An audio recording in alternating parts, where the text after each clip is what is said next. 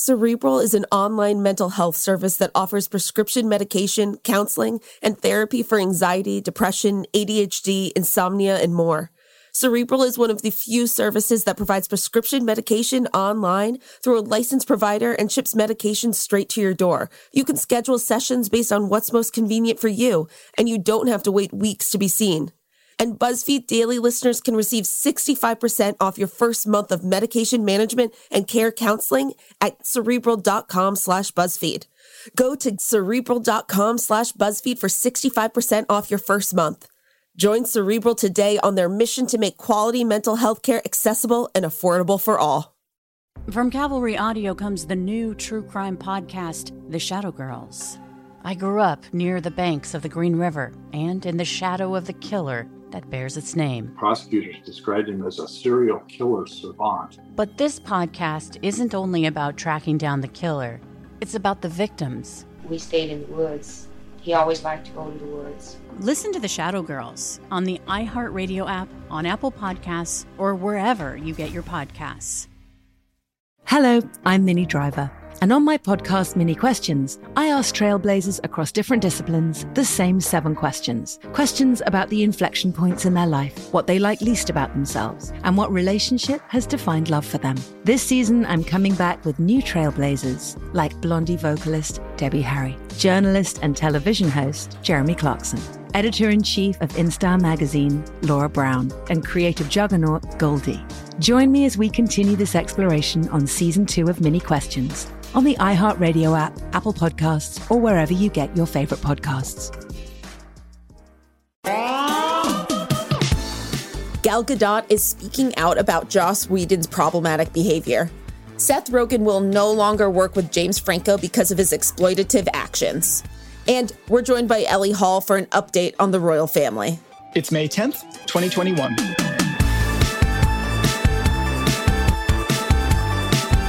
Hey, friends, I'm Casey Rackham. And I'm Stephen LeConte. Welcome to BuzzFeed Daily. Stephen, I was gonna be a good friend and ask you how your weekend was, but I don't care about you anymore because Ben Affleck and JLo vacation together for a week in Montana.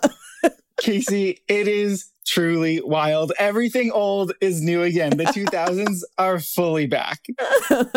Uh, there's a lot of people that are like, JLo, you can do better. And I'm like, yeah, she could do better, but is there anyone better? And also, maybe she doesn't want to do better. Let her be in Montana with whoever she wants to be in Montana with. You know what? We're all entitled to our mistakes, even JLo. I have to admit, though, I did see it and my heart kind of sank for Jennifer Garner. I'm like, you yeah. have put that poor woman through so much, mm-hmm. Ben Affleck. And I can't imagine this is going to feel great for her, you know? Yes. In all of this, I support Jennifer Garner. Yeah, me too. Okay, so we're starting off today with Gal Gadot confirming reports that Joss Whedon threatened her while shooting Justice League.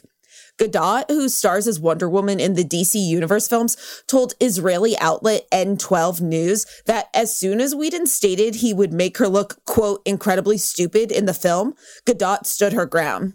Gadot said of the situation, quote, what I had with Joss basically is that he kind of threatened my career and said if I did something, he would make my career miserable. I handled it on the spot. Whedon has yet to comment on any of the allegations levied against him. These include claims from Gadot's Justice League co-star Ray Fisher that Whedon created a toxic environment on set, and from Buffy the Vampire Slayer star Michelle Trachtenberg, who said Whedon was forbidden from being alone with her. You know, I'm glad that Gal is speaking out about this. I, I do have questions about like when we're going to see some accountability here because Gal is one of many actors at this point who's worked with him who's said kind of the similar thing that he's a horrible, toxic, some sort of abusive person to work with. And I'm wondering like, you know, when, when are we going to see that affect his actual career? The fact that he threatened to make her look stupid on a set and then he was kept on that set, I think that's totally unacceptable it's upsetting when any situation like this happens but then when you have gal gadot who is such like a big name and a big figure like that and she's still being treated like this you can't even begin to think about all the people who don't have the fame that she has you know yeah, how many careers along the way did he take out because he actually followed through? How many young actors, and I think specifically like female actors, has he gone after and said, I will make you look stupid? And then he did, you know? Exactly. It's awful. Well, in more awful Hollywood news. Great. Uh, it's a fun day, Casey. Seth Rogen said he, quote, very much regrets making an SNL joke about James Franco and young women, and that he doesn't plan on working with Franco again. So Rogen, who starred in multiple films with Franco, had pranked, quote unquote, Franco back in 2014 by posing as a 17 year old girl who DM'd with Franco. When Rogen was asked about Franco's behavior recently, he said, quote, what I can say is that I despise abuse and harassment, and I would never cover or conceal the actions of someone doing it or knowingly put someone in a situation where they were around someone like that. Recently, Charlyne Yi, who acted alongside Franco in The Disaster Artist, called out Franco's peers, including Rogen, for enabling his bad behavior. She noted, quote, why aren't any of James Franco's white male, quote, feminist peers holding him accountable for abusing women, then using his power and platform to gaslight them? That behavior stems from allegations that Franco engaged in exploitative actions related to his now closed Studio 4 acting school. The allegations included Franco storming out of a strip club when two of the actors refused to go topless and coercing women to perform oral sex on him. I want to be careful to not like applaud Seth Rogen too much, you know, because this is like bare minimum of what you should be doing. But also, we do not see a lot of white men go up against other white men. So there is like, I, I, do want people to look at this and be like, it can happen. And it's one of these situations where, you know, based on what we see from the outside, they're seemingly very good friends. And so to call out your friend publicly like that, it's necessary, but I get how it can be hard. But again, it's necessary. And he does have that view of like, I feel like people look at him and he is that feminist bro now. So I'm like, okay, you got to put your money where your mouth is. And I agree with that. I think my only question here is like, he can claim that he didn't knowingly put anyone in these situations. But the, the question that I have is you did this prank where you were DMing pretending to be a 17 year old girl. I guess the implication being that you knew that Franco would respond to a 17 year old girl. So I agree with you that uh, he's saying the right things now, and it is way too rare that we hear those right things from uh, straight white men. But I, I do have questions, you know? Yeah, a lot of questions. The era, uh, that super bad era that they're all from, that's not a good era. yeah, not, not our best. Whew. Okay, so moving on, we've finally got a release date for the mental health focused docu series starring Prince Harry and Oprah called "The Me You Can't See."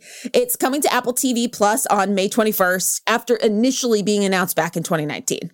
Given that Oprah and Harry's last collaboration caused just a little bit of turmoil in the royal family, it's fair to say that everyone is going to be watching this. Joining us now to break it all down is BuzzFeed senior reporter Ellie Hall.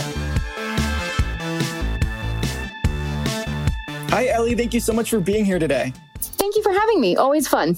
So there's a lot of royal news to cover, but just as it seems like the dust has started to settle a bit from that Oprah interview, Apple TV Plus has announced a premiere date for the docu-series Prince Harry has been working on with Oprah about mental health. So we've known this was happening, but does it seem like in the wake of that interview, this could cause even more friction with the rest of the royal family? It remains to be seen because this is very much a commercial thing and the only thing that we've seen so far from Harry and Meghan's Spotify and Apple deals are, and Netflix deals, all three of them, is a one episode of a podcast that came out at Christmas. So this is the, really their first big foray into their new lives as people who make money, but are also royal or royal members of the royal family, if not working royals. So I think it's pretty obvious that th- this timeline went from being non-specific to stepped up after the Oprah interview uh, shook the world. Right. So, what do we know about the series so far? And do you think we could see even more personal revelations from Harry come up?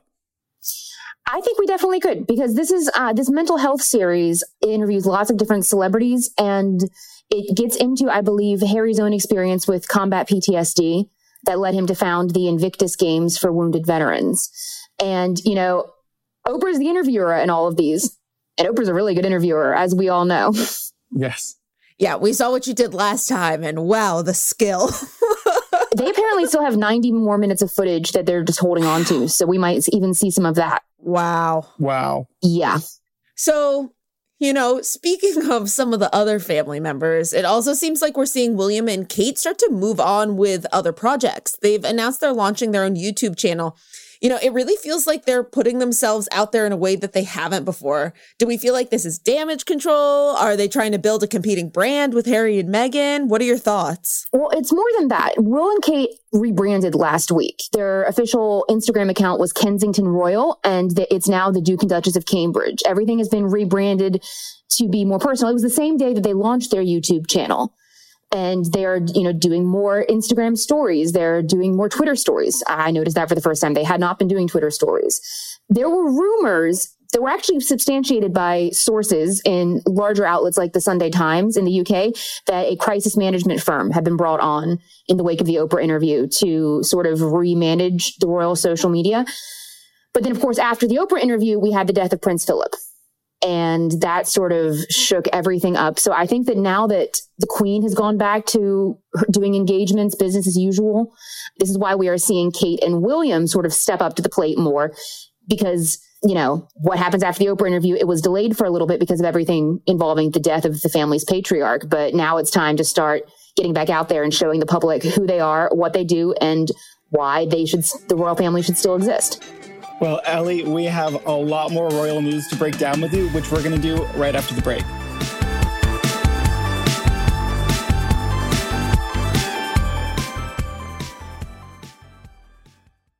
At SheFit, we're tired of hearing new year, new you, fat burning secrets, and lose weight fast. The only thing you need to lose is self doubt. The body you're in deserves respect, love, and support. Support you're not getting from your current sports bra. It's time to experience the only sports bra that actually does its job and outperforms the most popular brands on the market. It's time to feel real support from SheFit. Save $10 today at shefit.com slash 2022. Hello, I'm Minnie Driver. And on my podcast, Minnie Questions, I ask trailblazers across different disciplines the same seven questions. Questions about the inflection points in their life, what they like least about themselves, and what relationship has defined love for them. This season, I'm coming back with new trailblazers like Blondie vocalist Debbie Harry, journalist and television host Jeremy Clarkson, editor in chief of InStyle magazine Laura Brown, and creative juggernaut Goldie. Join me as we continue this exploration on season two of Minnie Questions on the iHeartRadio app, Apple Podcasts, or wherever you get your favorite podcasts. What's up, guys? I'm Rashad Bilal. And I am Troy Millings, and we are the hosts of the Earn Your Leisure podcast, where we break down business models and examine the latest trends in finance. We hold court and have exclusive interviews with some of the biggest names in business, sport, and entertainment. From DJ Khaled to Mark Cuban, Rick Ross, and Shaquille O'Neal. I mean, our alumni list is expansive. Listen in as our guests reveal their business models, hardships, and triumphs in their respective fields. The knowledge is in depth, and the questions are always delivered from your standpoint. We want to know what you want to know. We talk to the legends of business, sports, and entertainment about how they got their start and most importantly, how they make their money. Earn Your Leisure is a college business class mixed with pop culture. Want to learn about the real estate game? Unclear as how the stock market works? We got you. Interested in starting a trucking company or a vending machine business? Not really sure about how taxes or credit work? We got it all covered. The Earn Your Leisure podcast is available now. Listen to Earn Your Leisure on the Black Effect Podcast Network, iHeartRadio app, Apple Podcasts, or wherever you get your podcasts.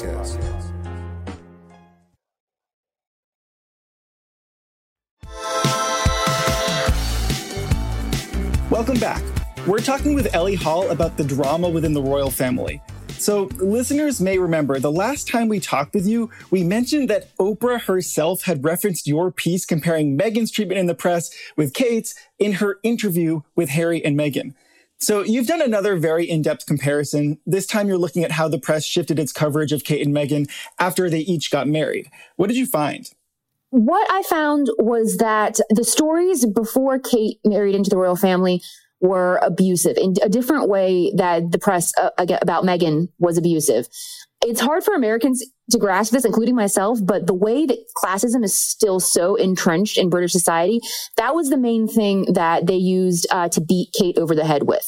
That her, you know, her parents were self-made millionaires, but her mother had been a flight attendant. And much like they did with Meghan, they went looking for the black sheep of the family and they found her uncle who was recorded saying that like uh, he was giving cocaine to someone and was bragging about his access to Prince William. So they, they, similar to how they did with Meghan, they went looking for things. But as soon as Kate's engagement was announced, William and the Queen made it very clear to the press that they needed to back off. they they even said they wanted to have. Have you guys seen The Crown? Yes. Okay, well, so Casey, you'll get this. Um, you remember from the fir- I think it was even the first episode. The Queen and Philip, after they got married, had like two years in Malta where she was just an officer's wife. Right. William and Kate asked for that same thing from the press. They're like, let us have time to adjust to this new lifestyle before we go all in and start being royals again. And the press changed how it covered Kate in small ways. Instead of things that you know, that you would only see things about her work ethic that were being criticized or her hair or her clothing choices. It was all very superficial. Whereas with Meghan, even after her marriage, the coverage became she's bossy, she's abusive, she's separating Harry from his family, she made Kate cry. Like these were very judgment driven. In the interview, Meghan referred to it as a character assassination.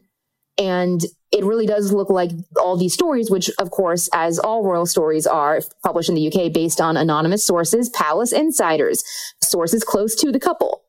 They were the same sources in the stories about Kate and in the sources about Meghan, but they were saying very different things. Mm. So, you know, you go on to point out that the press backed off Kate even more after Meghan joined the family. Does it just seem like the side effect of the press having someone new to focus on?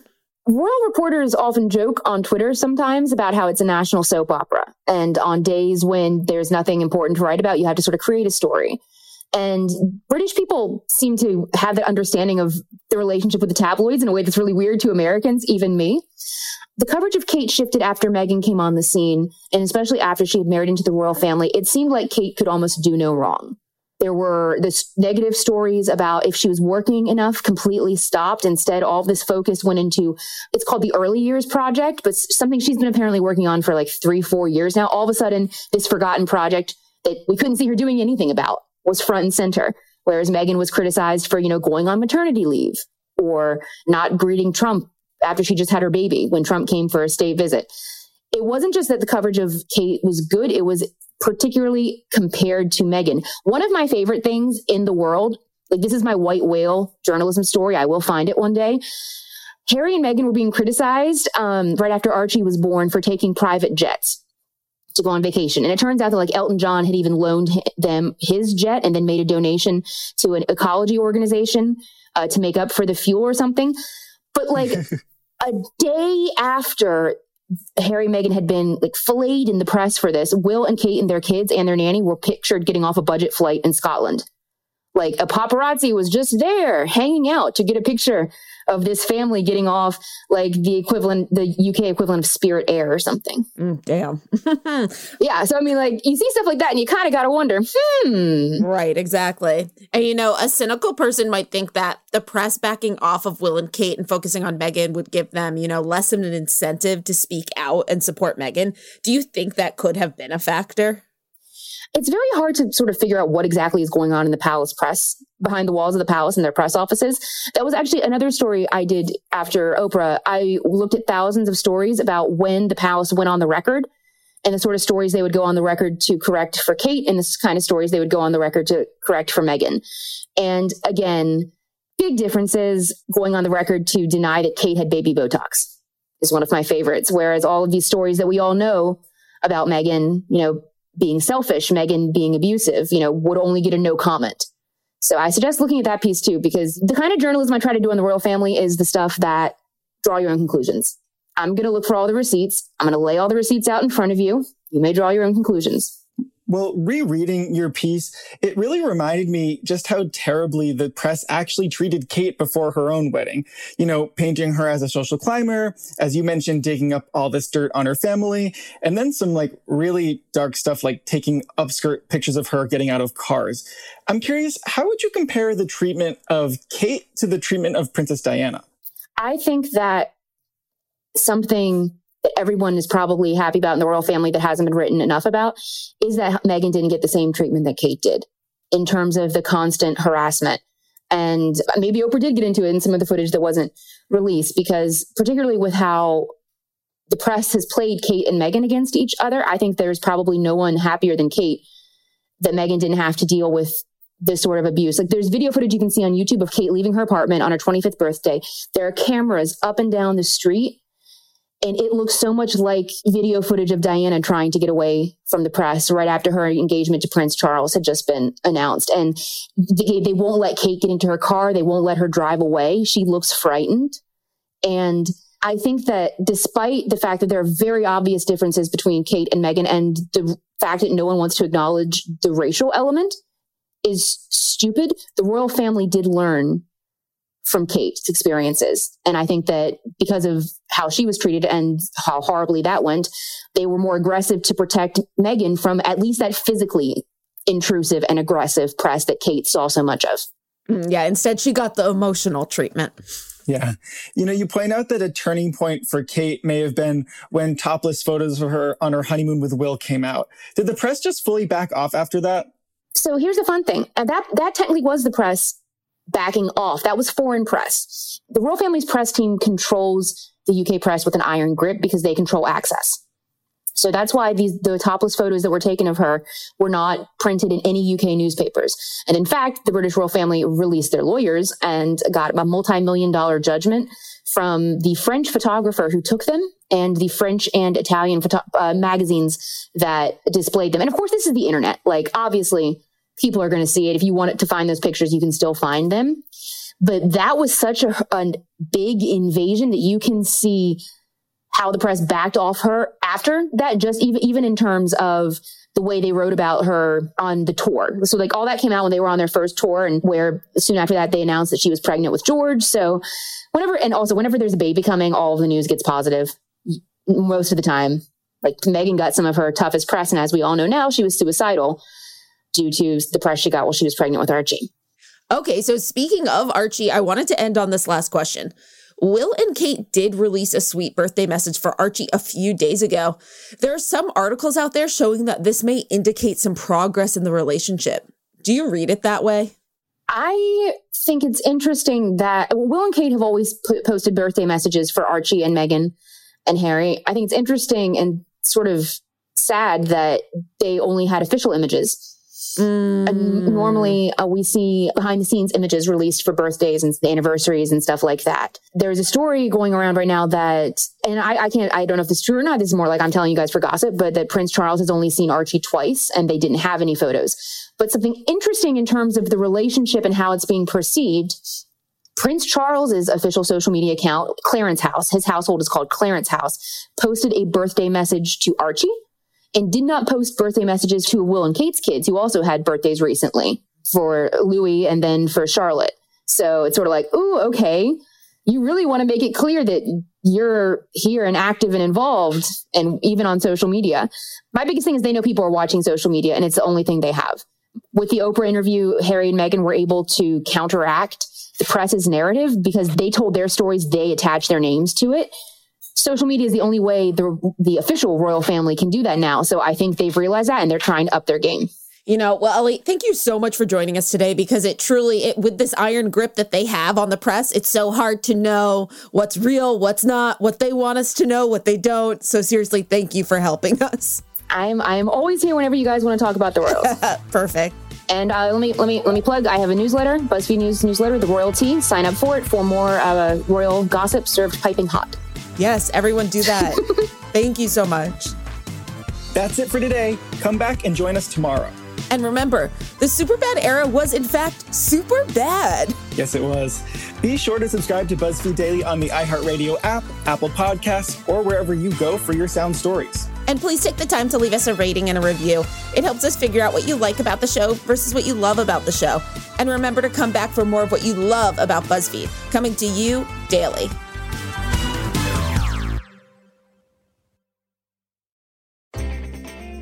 We've all felt left out. And for people who move to this country, that feeling lasts more than a moment. We can change that. Learn how at belongingbeginswithus.org. Brought to you by the Ad Council.